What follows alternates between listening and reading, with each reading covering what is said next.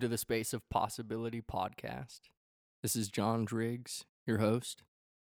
Well, today I'll be talking with the singer songwriter and philosopher Graham Pemberton. I personally haven't explored Graham's music, but rather I stumbled upon him through the writing platform Medium, where he produces wonderfully thought provoking articles about spirituality, religion, Jungian psychology, and mythology. In our conversation, we explore everything from the failure of materialistic thinking and scientism to science as a methodology and its epistemological roots, to the idea of God, spirituality, and religion, to Jungian psychology and the importance of dreams in better understanding ourself and living a more fulfilled life, to the idea of the self in both the East and the West more particularly, we explore the idea of the Buddhist term emptiness, a tricky and misleading word in the West, which can be clarified to mean the absence of an isolated, autonomous self, cut off from the rest of the world and its laws, its causes and conditions. In any case, I really enjoyed my conversation with Graham, and I hope you do too. Now, just one final thing Graham asked me to make a correction to a book he recommends in the conversation. So, if you're interested in learning more about Jungian psychology, Graham lists several introductory books, one of which he called The Divided Self, which is actually titled The Undiscovered Self. Enjoy.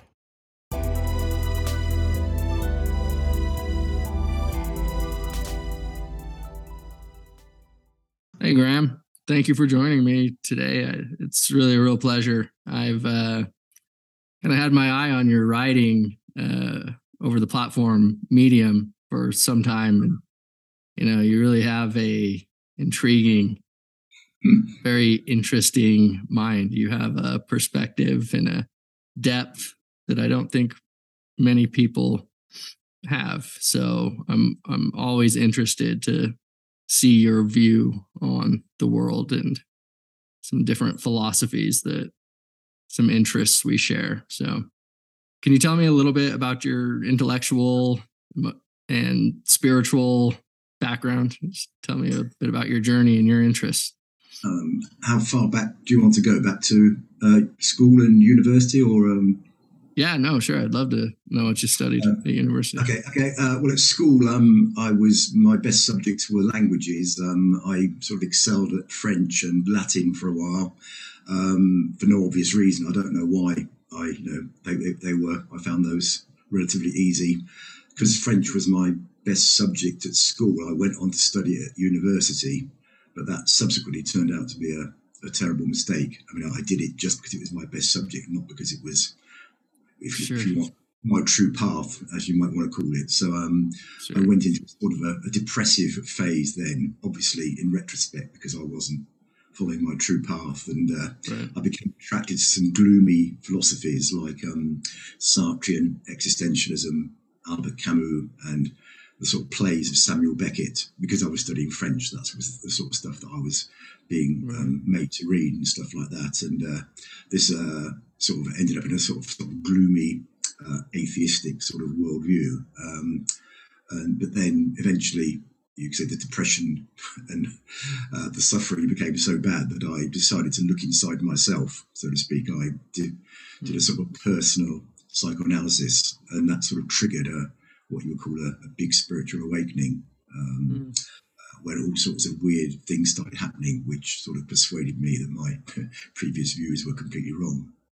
Yeah, that's incredible. Yeah, there's often something rooted in uh, pain that will cause us to really look inside and explore the edges of ourselves and our understanding. And it takes a lot of courage, I think, to, you know, uproot and change a belief system like that. So hats off to you.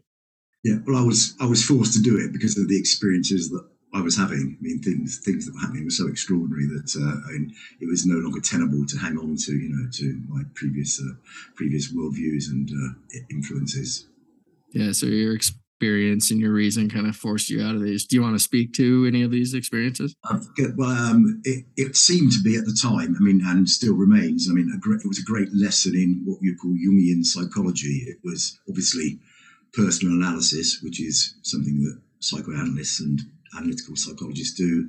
I was having big dreams, which I was beginning to learn to understand. So, dream analysis. I was doing a parapsychology course, an ESP course, where some very weird things started happening. So, the idea that um, the brain generates consciousness I mean, became a completely ridiculous notion, which um, um, parapsychology disproved. I was having uh, massive synchronicities, you know, extraordinary synchronicities in the Jungian sense, um, which clearly were impossible from a materialist perspective. And then um, something else that Jung was very keen on was the um, the Taoist book, uh, the Oracle book, the I Ching. I had an mm. extraordinary extraordinary encounter with the I Ching, you know, which blew my mind. You know, so it was a six month period of my mind being blown over and over again. So in the end, I was. I was changed. Wow. Yeah. Um, there's a few things there. I kind of want to I want to plant some flags. Uh, first, Carl Jung is someone that's been quite an influence. It appears for you, and you write a lot about psychoanalysis and kind of that school of thought. And um, yes, yeah, it's large, a big part of why I wanted to talk with you. I don't have a lot of experience in that arena, but it's kind of been there this for much of my time in my own philosophical journey. Um, you know, it's just my interests have kind of put me on a different path, but you know, our time is limited. So it's like, okay, how do I prioritize this? I want to get to Jung, but you know, so I, I do want to open up that discussion. Um, and then another point I wanted to grab there was this materialistic thinking, which I appreciate in a lot of your writing. You keep people focused on this lens that the West, in my view, needs to kind of work their way out of. You know, we think consciousness arises in the brain, which is a kind of bizarre thought because isn't the brain arising in consciousness? Absolutely. Yeah. So there's a little fidgeting I think our culture needs there. And hopefully you can bring some of that to the light in our discussion. Hopefully, yeah. Yeah, actually, why don't we go ahead and maybe, well, initially we were kind of talking about your journey. Is there anything else you wanted to speak to there before we move on? Um, only that um, uh, that my experiences led me obviously to be converted to, converted to a, a view, a worldview of what we would loosely call spirituality. So I've been studying all the various traditions ever since. Um, I've looked at the Eastern traditions a bit. I'm not a specialist in any of them. Know, I, I've read as far as I can. I've read about Western traditions, Eastern traditions, Native American traditions, and stuff. So I've tried to become as informed as I can about um, all the various world traditions. Yeah, in your writing, that shows you're uh, you have a breadth, you know, and that also, I mean, you say you're not a specialist in any of them, but you know, there's a depth that shows in that breadth as well. And I like to think so. Yes, I like to think so. Yeah, I mean, you're. I think your interests clearly have driven you there, and you're a seeker, and you're committed to truth, and yeah, I really value that and appreciate that in you. Um, so, yeah, why don't we go ahead and kind of kick off the conversation with this materialistic versus spiritual thinking? And maybe you can speak to it in terms of your own experience and your own discovery and, you know, how you came to make this shift. Um, well, you were referring to the um, idea that the brain uh, so arises within consciousness. Um, so that that hits one of the fundamental um, um, tenets of materialism. Uh, we have um, David Chalmers coining the term the hard problem, which means in fact nobody can possibly explain how the brain generates consciousness. It's it's the hard problem. Despite that, various, uh, well, you have neuroscientists like um, David Eagleman and Anil Seth who are working in their labs and they say things like, I've been working for 20 years trying to figure out how this three pounds whatever it is, you know, suddenly becomes us, you know, and 20 years later, there's still no closer to the truth. That's David Eagleman. And Anil Seth, you know, persists you know, spending loads of money and research trying to figure out how the brain generates consciousness. Um, and he refuses to accept anything he calls mystical or magical explanations, i.e., spiritual explanations. So he's stuck there spending all this research money, you know, getting no closer to, to the truth. And you have um, philosophers like Daniel Dennett, who starts from a position of atheism and Darwinism and then writes a book called Consciousness Explained, you know, which is, you know, I merely how you might explain consciousness if atheism and Darwinism were true, but you know, bears no relation to um, solving the problem of consciousness. Then you can go on to um, uh, something which is um, uh, in, interesting is that certain philosophers and scientists are going in the direction of panpsychism, um, right. which is sort of basically saying that uh, since there is no solution to the hard problem of consciousness, we therefore assume that matter, the fundamental attribute of, of matter, is consciousness, um, which is a step in the right direction because it's li- equating or you know, associating matter with consciousness. Uh, but possibly, in our view, it doesn't go far enough. Um, it's, it's still saying that there is this thing called matter, and it is conscious, even though we can't understand how this can be and um, what this actually means, and whether our socks are conscious and whether you know our toenails are conscious and things like that. So it's just a, a way of trying to. They, they they understand that materialism is completely untenable, and yet they can't quite get to the spiritual point of view, which is that everything is a manifestation of consciousness. Right. Yeah, the panpsychism. You're starting from the fact of consciousness, which I think is a, a more useful starting point. If you're starting from the material, it, you're caught. There's a wall. You're you've got the hard problem, right? So yeah, yes. I think panpsychism starts you on the right foot. Yeah, okay, it takes you, quite, takes you in the right direction, but it doesn't go far enough, in in my view. Yeah. Um, well, let's explore that a little bit. Um, I'd love to hear your your views on that and how we can um, kind of move forward there.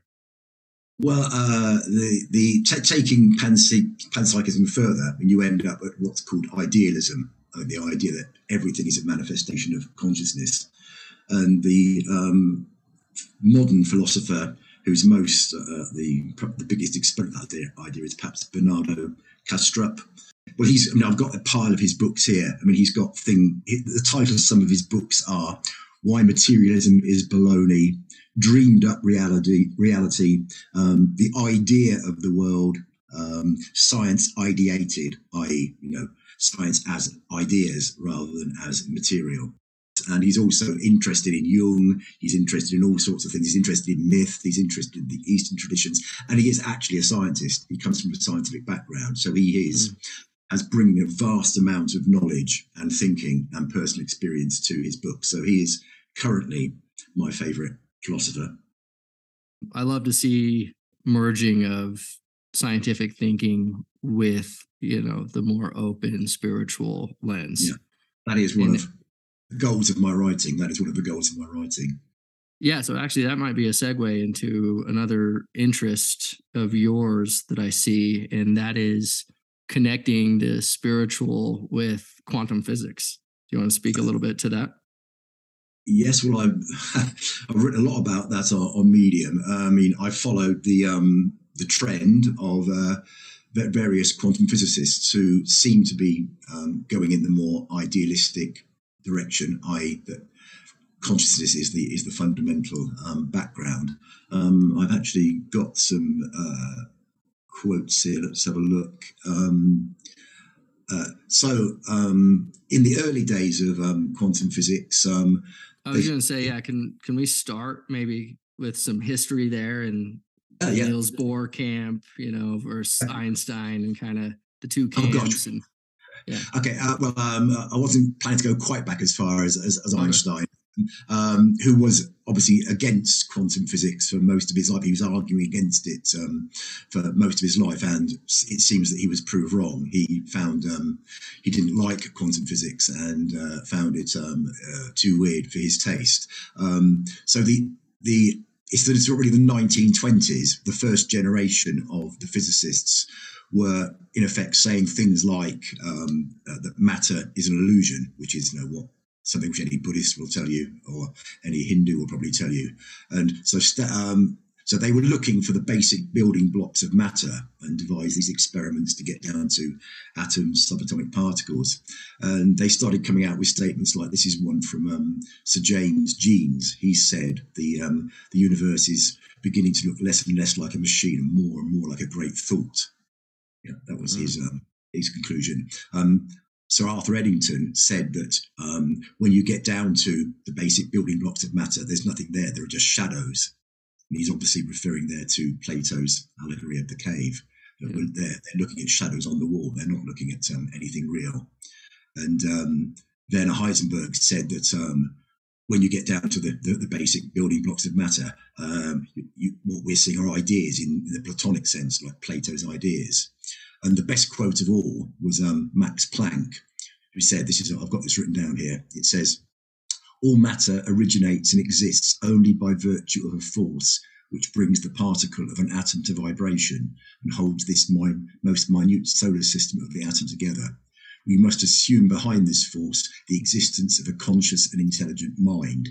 This mind is the matrix of all matter. I mean, mm. that says it. You know, Beautiful. that says it clearly. And those are the early quantum physicists. And then, um, uh, well, uh, there was a sort of um, next generation. Um, David Bohm. Bohm started work earlier than some of the other people, as far as I can tell, but there was a sort of a, a, a starting trend in the 1970s. Um, well, the first book that I'm aware of was by um, Fred Alan Wolf, um, which was um, called Space Time and Beyond. And that was soon followed up by the most famous of these books, um, was by Fritjof Capra, uh, The Tao of Physics, you know, in which his discoveries in physics led him to compare um, the discoveries with the worldview of the Eastern religions. So he had a chapter on Hinduism, one on Buddhism, one on Zen, and one on um, Taoism. So he found lots and lots of comparisons in the worldview of those Eastern religions with um, uh, with his perception of quantum physics. And his book, he says, was was read over by Heisenberg, who approved it, you know, and uh, so um, he, he, was standing in that tradition, going back as far as the one of the great founders of um, quantum physics, and then um, Bohm, thinking along the same lines, you know, came up with his theories of um, the material world as the explicate order, but it's generated by various levels of implicate orders, you know, coming from art. So this this is like a scientific language for spiritual traditions, the different yeah. levels and hierarchies of being that you find in Hinduism and uh, other esoteric traditions. Um, so he was um, saying the same sort of thing in um, in uh, in scientific language. I did. Um, I did. Um, once was fortunate to be in a lecture that he gave once. Uh, I couldn't understand it at all at the time, but uh, oh, I was. You met Bohm in person At did I was I attended a lecture that he gave back in oh, the nineties. Yes. Um, I was at the time I was um, involved in the Psychosynthesis Institute, and they um, at their summer schools they invited him to speak to us because obviously they were impressed by his thinking and thought yeah. it fitted um, with their ideas. And so yes, I did. Um, I have to say it was after a long hot day in the evening, and even though our our leader um, announced him as somebody who was able to communicate his ideas, you know, very forcefully to, to, the public. I, I have to say it went above our heads most of it at the time. But, uh, sure, sure. I, I've subsequently got much more into him, having read his works. Right, right. Um, so how old were you when? Oh, uh, um, how old was I then? I was about um, uh, 32, 30, something like that, 32, 33 okay. when I um, yeah. That's amazing. I mean, did he hold quite the presence uh, no, not especially. No, he he okay. didn't know. No, he wasn't that charismatic. No, but I mean, obviously, he was a great mind. You know, and he was right. having, having to talk to people way way below his level. You know, so uh, fascinating. Okay, um, maybe let's transition to. Do you want to introduce this term scientism? Uh, well, scientism. Uh, well, I, I, won't go into it in great detail. I mean, it's got different meanings for different people. Um, so you'll see on Medium, you'll see various definitions of it, and people sure. using the word in different ways. But um, the, the the the way in which I normally use it and understand it is when it becomes like a quasi religion. It's like science is worshipped, you know, um, as as like an ultimate. It's a bit like you know the Christians think the Bible is the absolute truth, and it's like when people various people think that science is the absolute truth and everything else that's not proven by the scientific method, you know, should be rejected and is nonsense or, you know, fantasy or illusion or something like that. So it's when when science is exalted beyond its proper status is how I use the term. Yeah. It really um, spoils what science is. It makes it dogmatic and authoritative and Absolutely, yeah, absolutely. That is the problem yeah, and I'm seeing that a lot in our culture. You know, people are tossing around, well, this is science. Like it's just some authority. Like, okay, well, can you tell me what science is? You know, like what what does that mean to you? Or is are we just taking this dogmatically or so uh. Maybe we can speak a little bit about epistemology here and kind of bring in what that scientific method or way of thinking is. And I don't know your own personal epistemology. So if you want to open that up just to that field uh, in general. Well, in, in, very simple terms, I mean, science is meant to be um, a search for the objective truth about the nature of the universe. Um, but science, it seems, can only measure, according to the scientific method, it can only measure and do experiments on physical reality. Um, I mean, others there may be more advanced people. I've got some, something here that I can um, talk to you about afterwards um, if we're talking about moving beyond this uh, this view.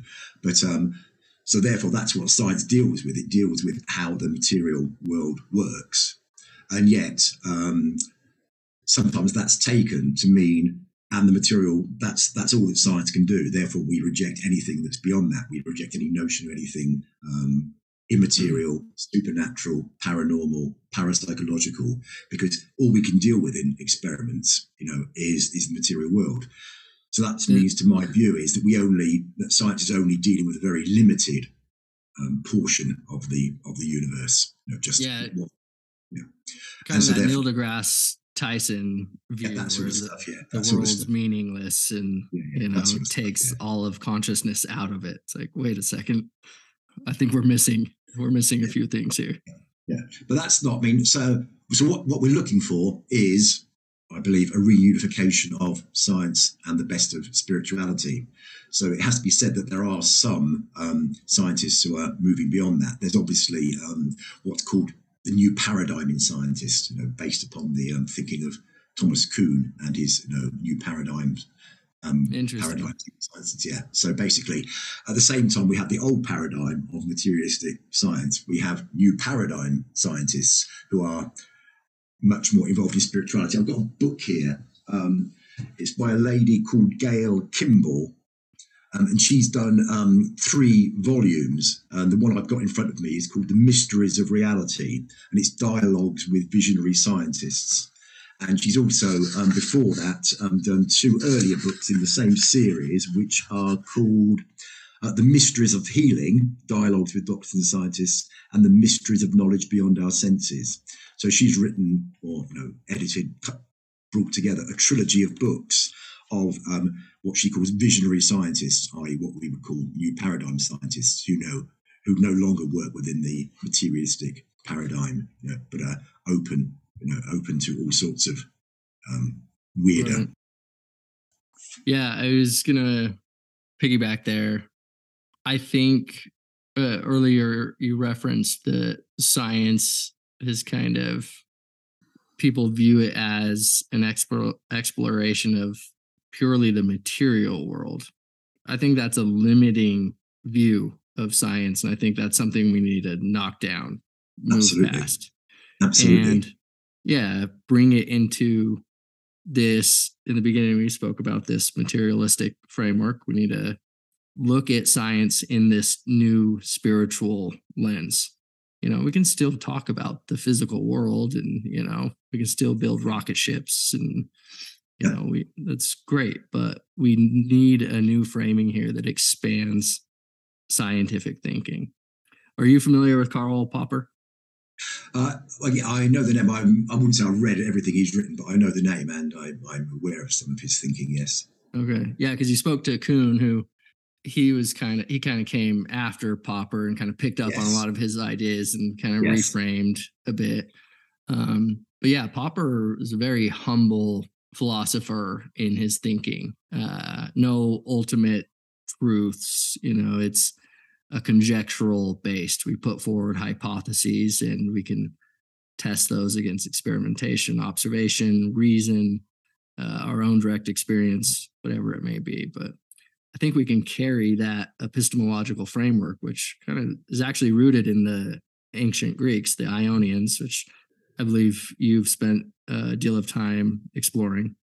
Um, a little, a little bit, yes. I mean, the um, the uh, the Greek philosophers. I mean, uh, the unfortunate thing is that the some of the interesting ones, the pre-Socratics, much of their writing has been lost. So we only have yeah, fragments yeah. of Her- Heraclitus. We only have um, Parmenides. Uh, yeah, Parmenides, Thales, and stuff like that. We um we have you know, just a few.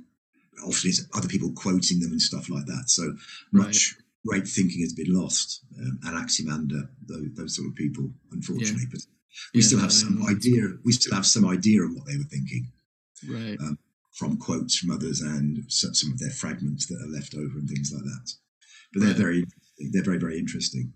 Yeah, and I think they understood this idea that it's not just the material world in this kind of thinking. You know, some people yes. interpret them as quite literal but no, no they are much more in a spiritual lens, I believe. Absolutely, absolutely. And then that was sort of got lost a bit. Um, Plato was sort of like a a bridge between. Plato was like um, I wouldn't say the last of, but um, uh, carried on the spiritual tradition, but was slightly um, rejecting people like Parmenides. Um, he sort of um, relegated him. Uh, but Plato was obviously clearly very spiritual, and then right. it started going more in a material direction with Aristotle, who Aristotle. Wasn't, yeah. wasn't a, he wasn't a materialist in the modern sense, but um, he um, um, uh, he was moving away from Plato, you know, um, to to focus more upon the material world and that sort of stuff, and uh, and it, it, you could argue it went downhill from there.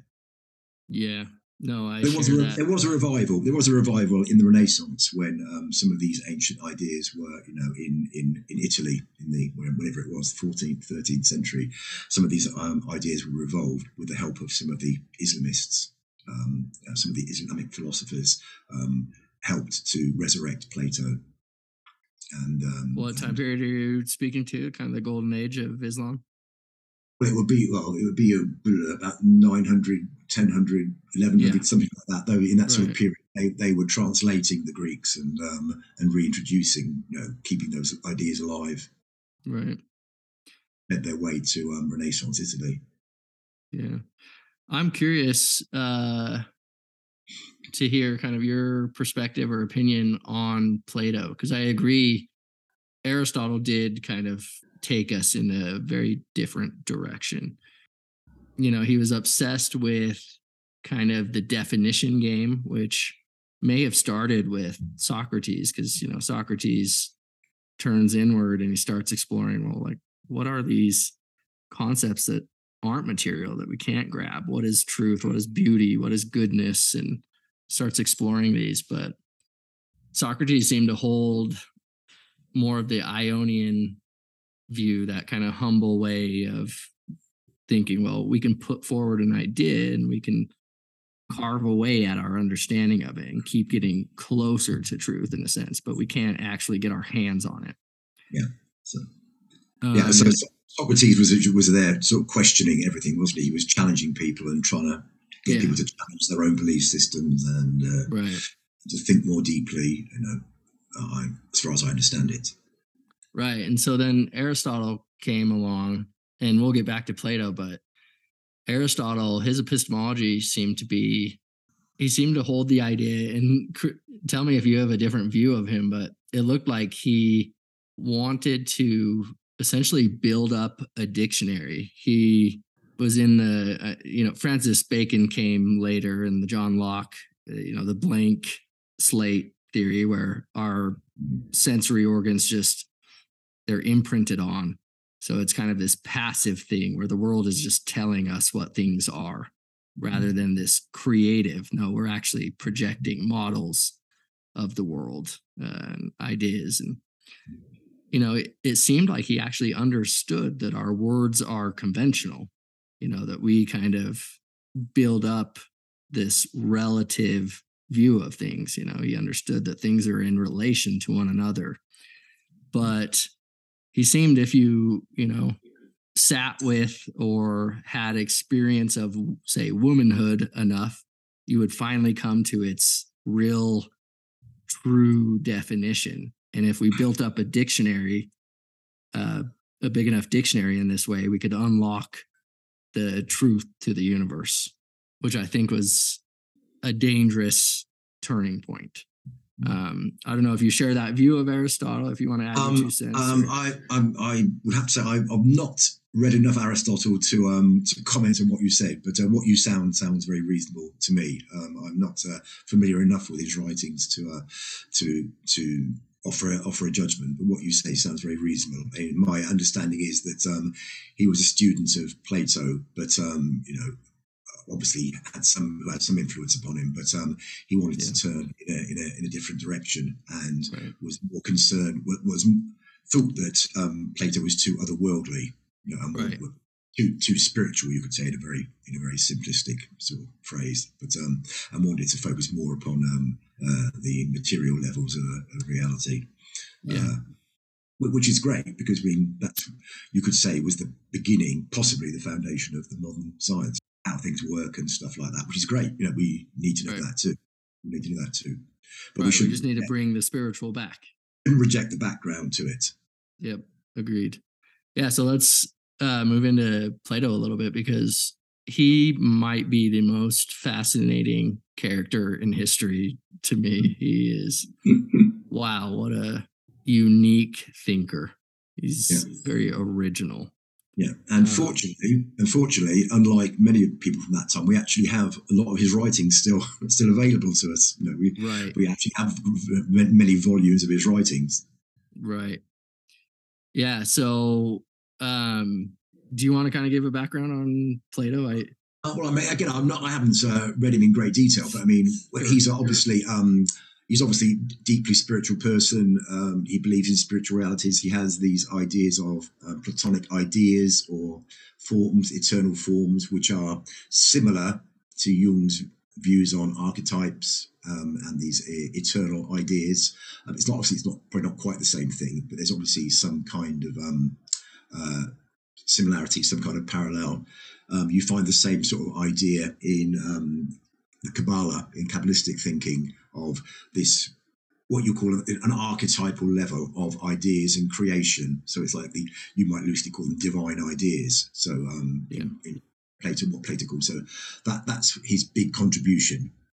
And I mean, as far as it's widely said that he studied in Egypt, so he was initiated into the mysteries of um, Egypt by um, by the Egyptian priests. Uh, that's obviously much later than the original Egyptian priests who were operating two thousand years earlier. Um, but uh, whoever the Egyptian priests were at that time, apparently he studied there, you know, and uh, and was initiated into some of the mysteries of Egyptian religion there, and um, brought it back and I think it, he was a bit later than Pythagoras, wasn't he? But obviously he was in that same sort of tradition as, as Pythagoras. Yeah, about a hundred years or more after Pythagoras. Yeah, yeah. but um, I'm sure was influenced by that sort of uh, tradition. I mean, it, oh, certainly, you can see the Pythagor- Pythagorean influence everywhere. There, yeah. Pythagoras was an interesting character himself, also very original.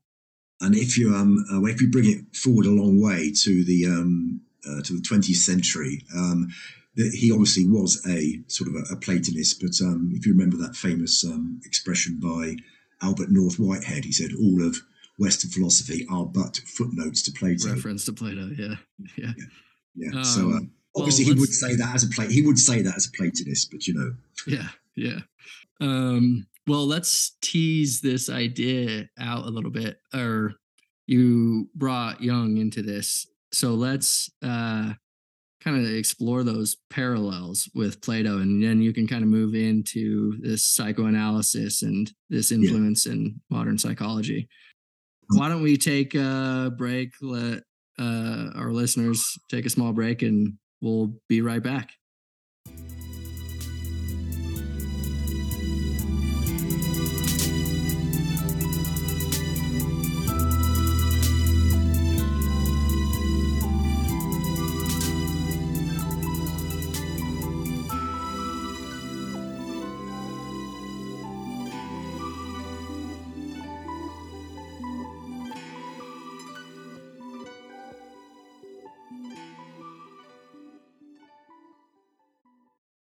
Welcome back. Just to recap, we're talking about kind of the foundations of really Western epistemology, beginning with the ancient Ionians, um, moving into Plato and Aristotle. And specifically, right now, I want to speak a little bit more about Plato's epistemology and how it kind of changed the course of Western thinking and relate Plato's philosophy with Carl Jung.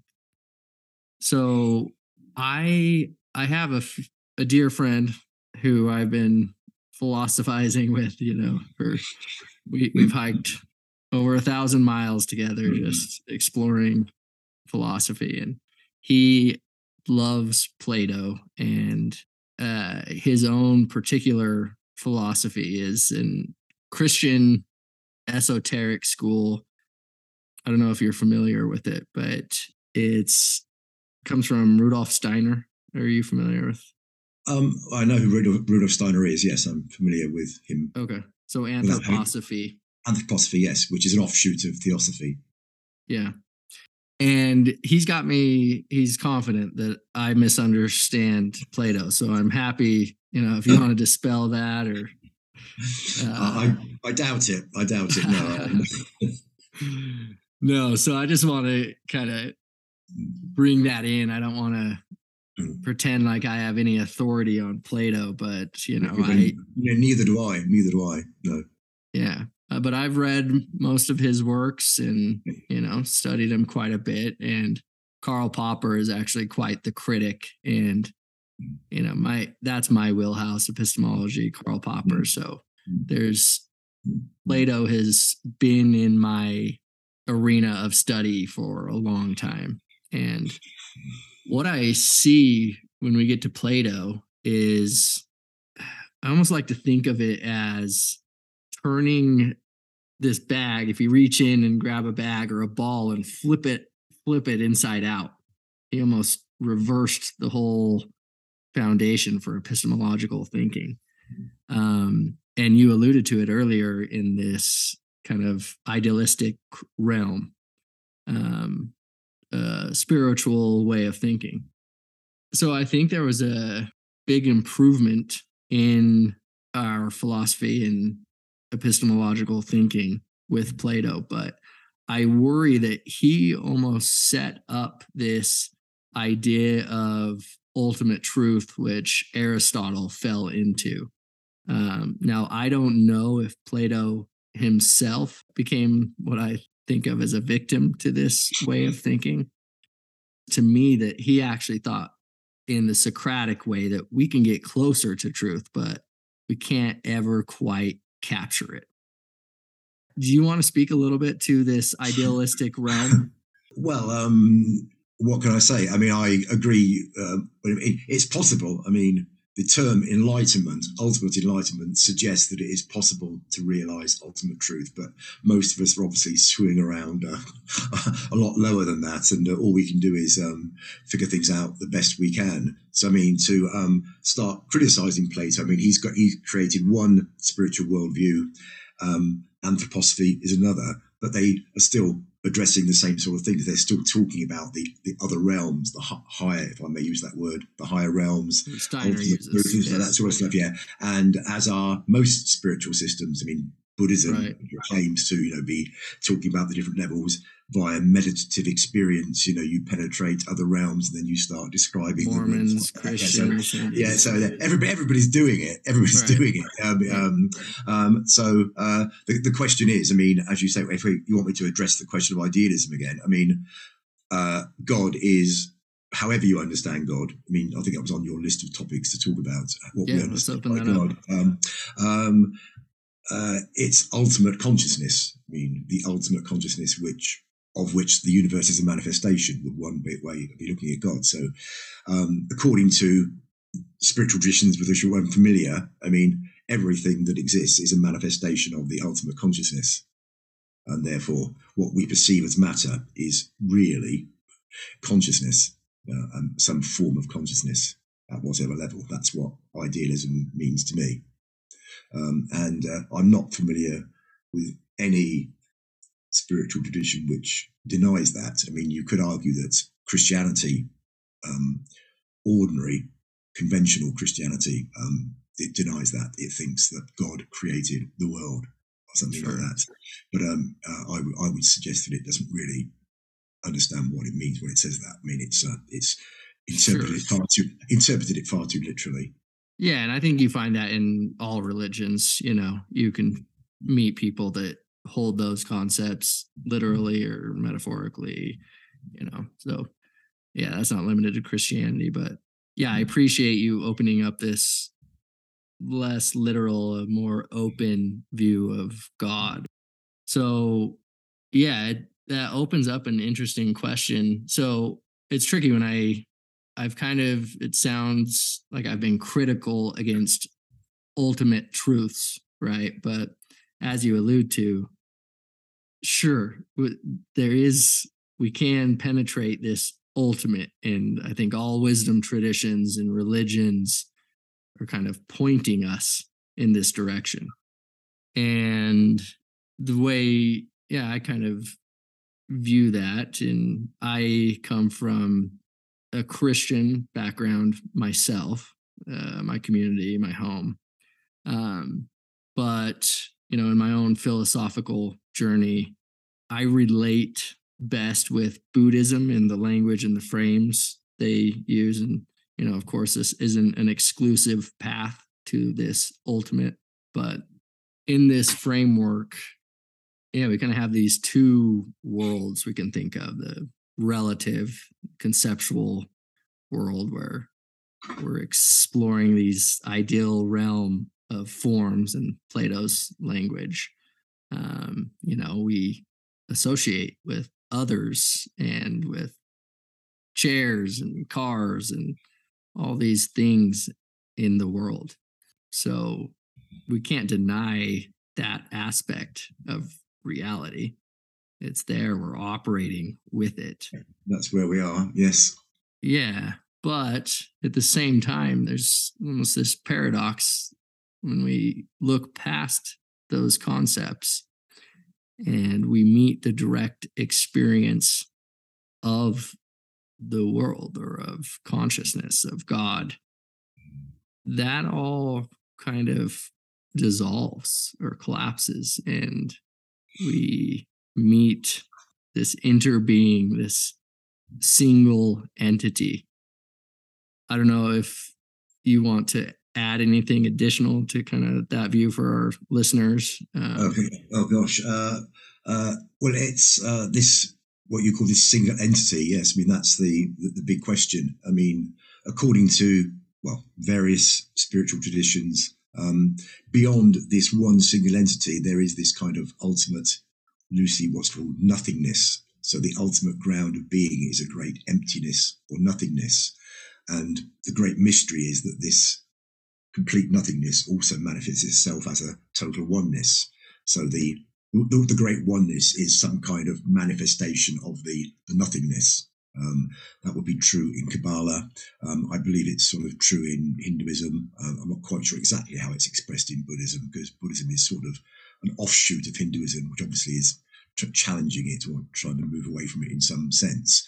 Um, it's fascinatingly, since Jung is one of um, our big topics, um, um, when Jung was, if I you may use the word, loosely forced by some spirits that were knocking on the doors of his house to write down lots of thoughts, his famous Seven Sermons to the Dead. His opening statement was exactly that. There is this pleroma, pleroma, which is both nothingness and fullness. Mm. It is both, both these two things. So these this Basilides, who he claimed he was channeling, or words to that effect, um, um, he opened his his statement, his statement about the nature of the universe in exactly those terms. This great nothingness, which is you have to say is the ultimate ground of being, you know, manifests this oneness, which is the creative source of being. So that's the, the best way of seeing God.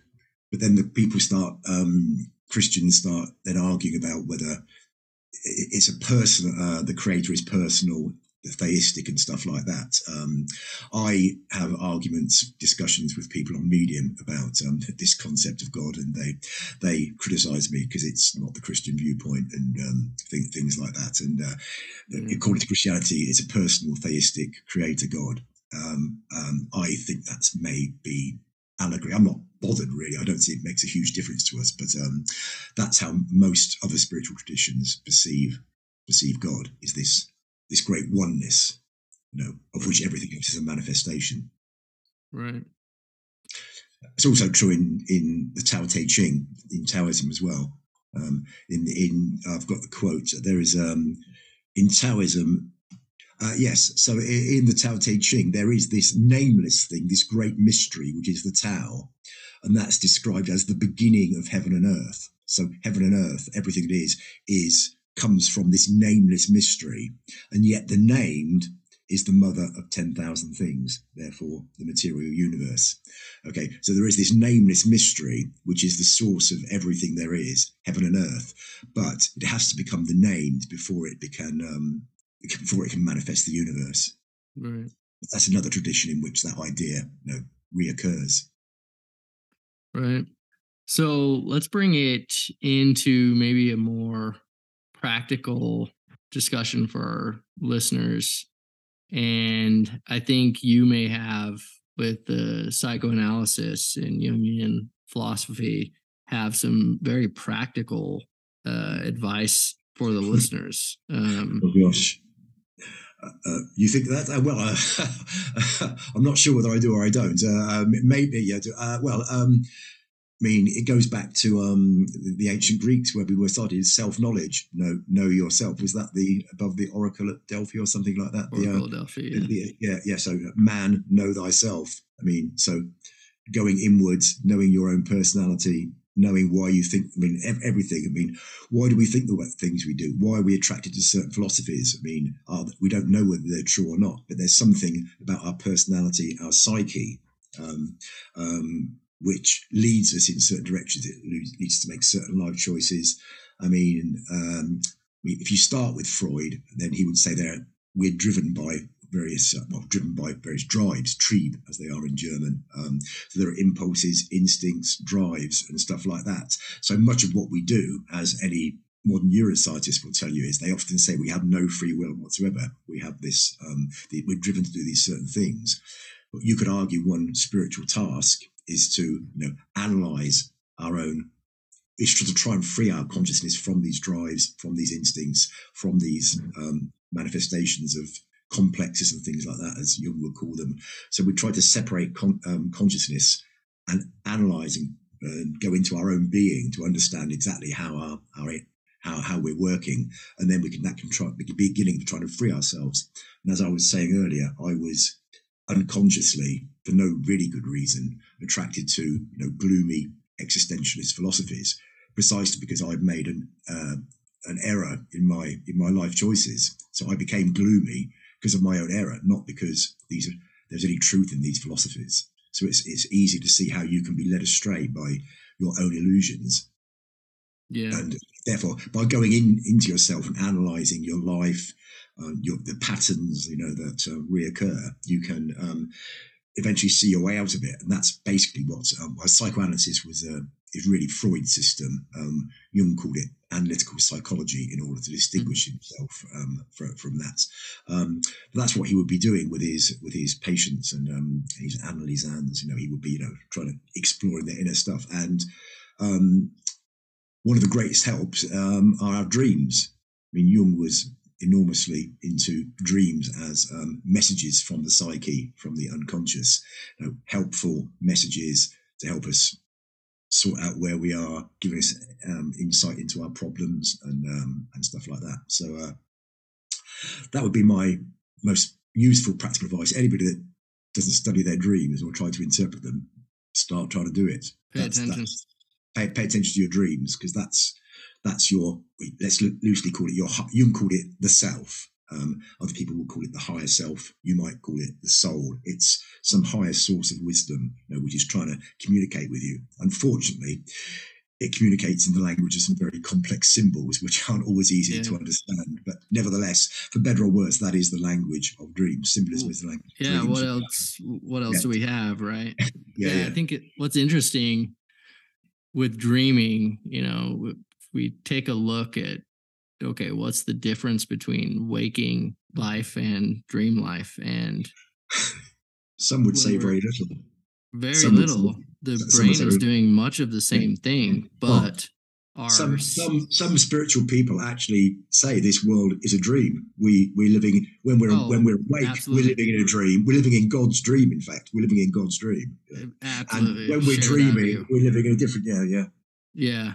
And uh but so the one thing I wanted to point out there is that our senses, so the input that we're getting from our environment is turned off. So we are kind of rather than this external stimuli, yeah, we are pure yeah. us or yeah. creator. Yeah. We're much more open to the the higher levels when we're asleep. Yes.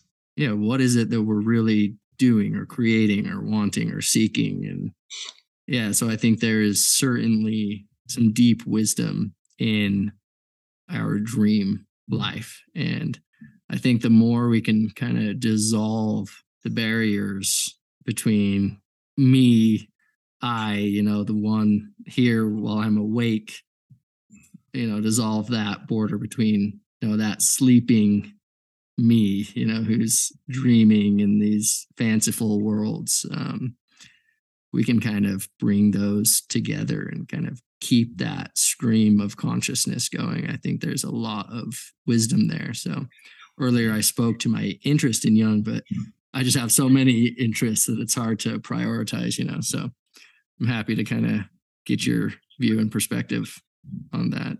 Yeah. Well, well, for Jung, I mean, dreams were the key. I mean, somebody has a problem, they come to him and say, "Tell me your dream." You know, that's the that's the starting point. Yeah. And his his greatest follower, Marie Louise von Franz, was also you know totally in tune with that idea. She's written a wonderful book called um, well, I say it's some inter- a series of interviews with her uh, called "The Way of the Dream." You know, it's a, a wonderful book. Hmm. Yeah. Um, so his another popular one, the Little Red Book, right? That's a popular one to analyze your own dreams from, you know. Uh, well, the, do, you, do you mean the Red Book? The Red the Book red is. Book, sorry. Yeah, well, um, that well, it's not. No, the, the Red Book is um, is his extraordinary account of his journey into the unconscious, the underworld, as you would call it. Oh, okay. Um, so this is so his own personal. Journey. It's his own pers- his his own personal journey, which he Okay. At the time, he didn't want published. He sort of oh, probably didn't even, want it, didn't even want it published after his death, but it mm. has subsequently been published. It's his account of his own journey into the underworld of the psyche when he, there, other people thought he went mad. You know, he other people said mm. he was psychotic, schizophrenic, um, but all he was really doing was journeying into the underworld, as in the ancient hero myths. You know, your Odysseus, right. Aeneas, they as part of their journey. Hero's journey, yeah. Yeah, the hero's journey. They have this uh, uh, one event when they descend into the underworld for whatever reason, you know, and then seek to return. You know, so it's it's obviously it's an essential part of the journey, and that was Jung's own descent into the underworld and the his his mm. account of the figures that he met there, the dialogues he had, and it's, it's quite extraordinary. It's absolutely extraordinary, and because he didn't want to be thought, you know, too spiritual, too mystic. He wanted to conceal it. He wanted to um, convey the insights that he got in his more psychological, loosely speaking, scientific works. He didn't want to be considered a complete nutter. Therefore, he right. You know, he, he wanted um, to maintain a reputation. And- yes, that's right. And therefore, he didn't want this book published. But now, fortunately, a hundred years later, you know, we, we have it. You know, it's a massive, massive book. You know, with his paintings of the figures that he met, and it's extraordinary. I mean, one of the one of the first um, one of the first figures he met was the of the prophet Elijah, mm. you hmm. know, with, with, whom he dialogued. And I mean, the most significant thing is he encountered an inner guide, a spiritual guide, whom he called Philemon. And even though this figure didn't really exist in the material world, he claimed that he was it was as if he was walking up and down his garden with him, having conversations, and Philemon was teaching him about the nature of the psyche and giving him all sorts of insights for his work and things like that. So it's a, you can understand why he might not have wanted it to be released into Absolutely, the yeah. scientific community sure. at the time. Yeah, sure, that's interesting. I uh, well, first before I uh, speak to this, can you recommend to our listeners if they're interested in Jung a book that would be a good entrance point for them? For, for Jung, oh well, um, uh, well, a good starting point. I mean, it is sort of semi autobiography. You could read about his own account of his life. That's memories, dreams, reflections. Um, uh, another book which he um, uh, was near the end of his life. He um, he was asked, I think, to produce a simpler account of his ideas for the general public rather than the more specialized um, psychiatrists and psychological community.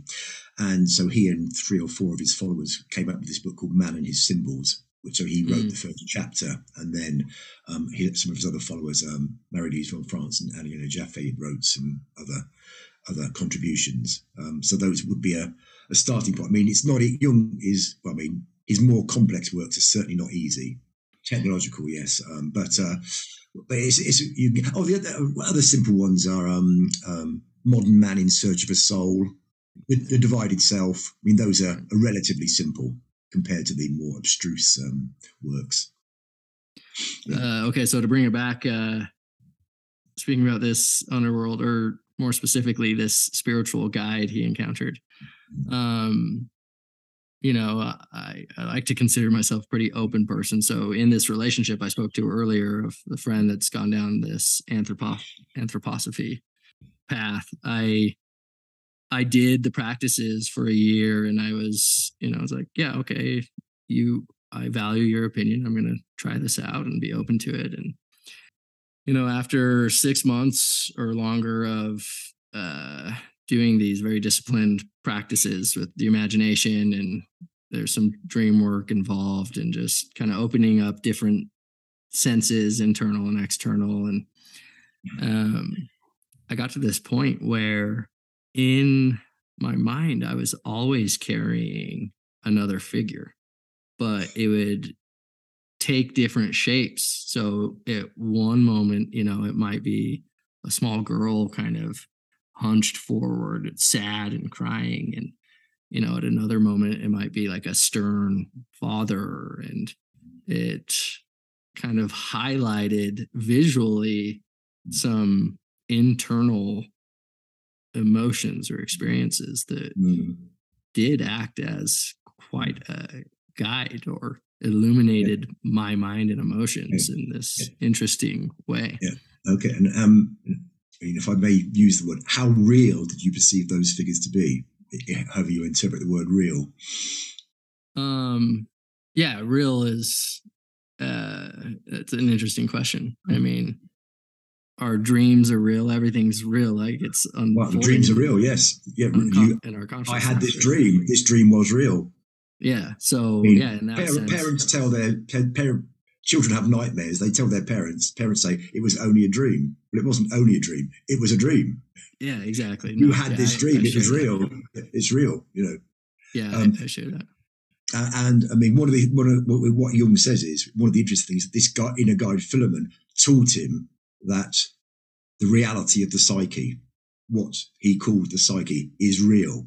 It's not an illusion, a fabrication. I mean, it, there is this other level of reality sorry, at the level of the universe, which right. is real. It's it's actually real. You know, and Jung journeyed into it, I mean, which is what the hero's journey is. You journey into this um, into this other world.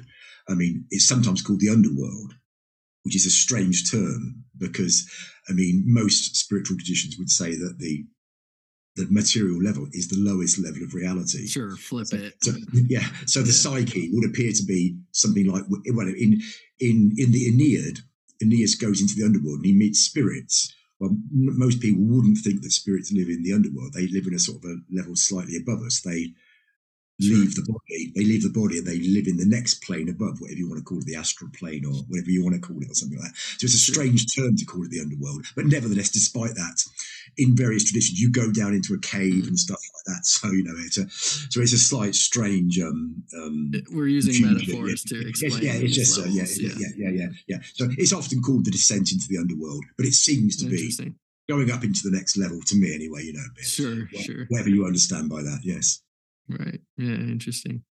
So I'm becoming conscious of our time. You've been okay. very generous with yours. Okay. Um, well, been a pleasure.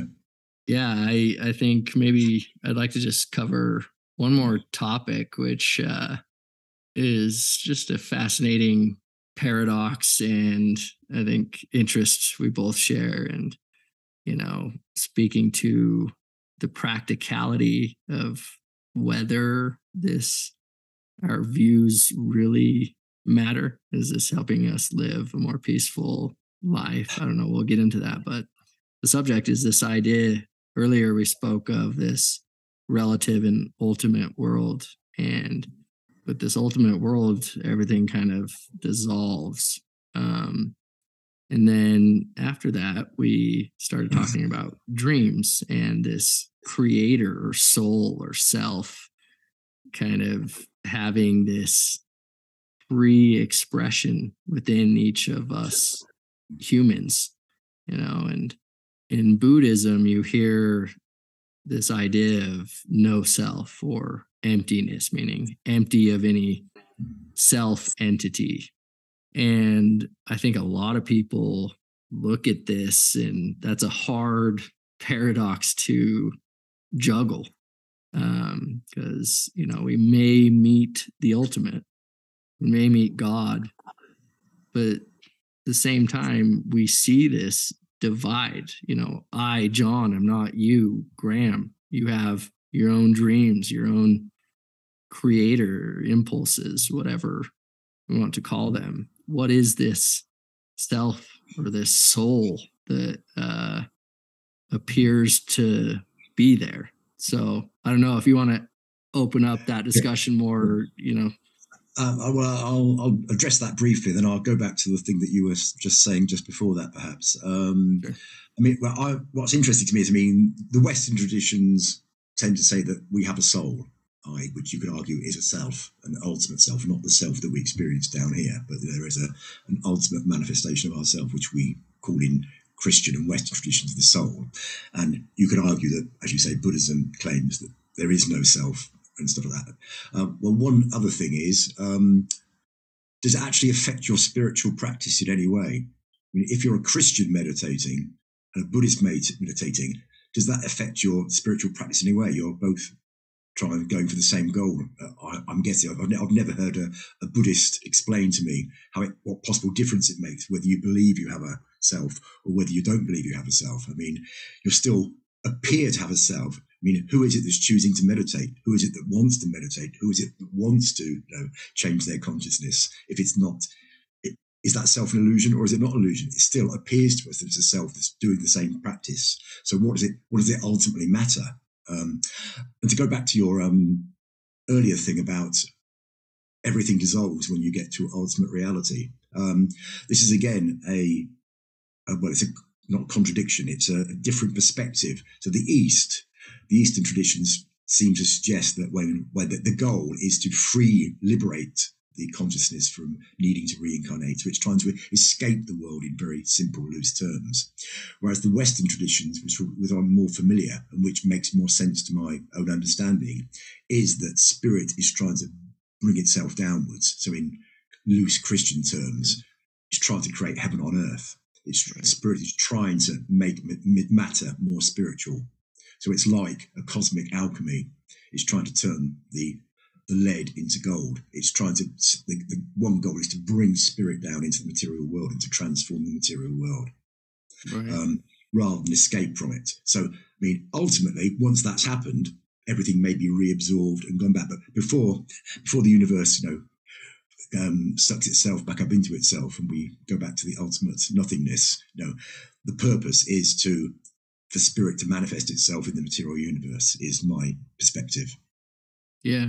No, and I, you know, I'm so in another way of putting that is what we do down here actually matters. We're not absolutely. trying to escape the world. We're not trying to escape the world. We're given work to do down here, you know, and that's important.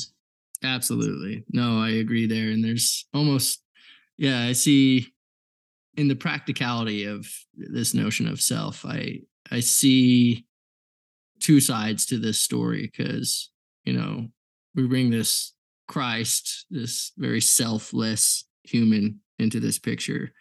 Um, there's an idea of you know if you don't have a self, what do you have to give away? And so, you know, with like our own personal work, our spiritual work, our intellectual work, whatever it is, I need to build myself up in some sense so I can give to others, you know. Uh, so I find that frame useful. Uh, you know, who is it that's giving away and who is it that's it? so yeah, there is a very useful practical application there of self.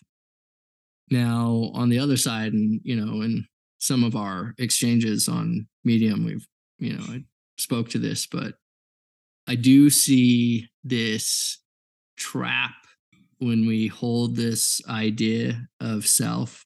I think sometimes it can be really easy to fall into egoism and it becomes very isolating because we do see ourselves as this separate entity from the rest of the world. And so now there's distance between us and all the spiritual objects around us. Um, now, of course, you can remain awake to that and curb that tendency to fall into the ego and that isolation. But yeah, what I've found useful with the Buddhism and the idea of non self is that it kind of brings you more to this intuitive level where you know we don't just dissolve into nothingness and you know we stop helping the people around us and we stop living our our lives. But we start embodying this place of compassion and love and connection and you know sympathetic joy uh that is quite natural and intuitive, the ego kind of falls away and it's almost like you're operating from the lens of God rather than from yourself. So that's the only kind of issue I see there in that Western frame of okay. yeah, stepping um, into a soul or self. But yeah, I don't think that you need to adopt a Buddhist perspective to try and do that. I mean, um, it's sure. you, it's a phrase that I. I mean, I, I, don't use it in my writings, but it's something I'm I, I'm quite keen on. Is trying to see things from the point of view of God. You know, yeah. What would it? What, what, would this stuff down here look like if we could? If we were up there looking down? You know, that's a, a very important way of looking at things. You know, I mean, very important. Yeah. Um, all, all all sorts of political questions, environmental questions, all these things that people get obsessed with. You know, and are very politically engaged with. I mean, what does it look like? You know, up there you know so you have um, people on the extreme right in politics and people on the extreme left who as you say perceive themselves as different but actually they're all part of the same process. Right. So what does it mean, you know, that people with completely opposing views are all part of the same process? They're all aspects of the ultimate, ultimate ground of being, yeah, which is sort no. of um, working its way through this um, process. Yeah, no, I agree with you there. And so, yeah, I, I appreciate both of those Western and Eastern lenses. And it's just, I think having both of them in sight is useful for navigating your own experience. You know, if you tend to fall into that egoism. Maybe, yeah, okay, try out this other frame. And, you know, maybe if you lack motivation in that other frame, oh, well, let's move over into this more self oriented frame. And so, yeah. Uh, anyway, I think we've kind of come to the end of our time. Again, Okay. I, you've been really generous with yours. Yep. And You've been very kind to invite me. Yes, and maybe we'll do this again in the future. I, I, I really enjoyed it. I Should you say wish. Okay. yeah. a lot to talk about. Anyway, Thanks. thank you so much, Graham. Take care. Thanks so much, John. Thanks. Bye bye.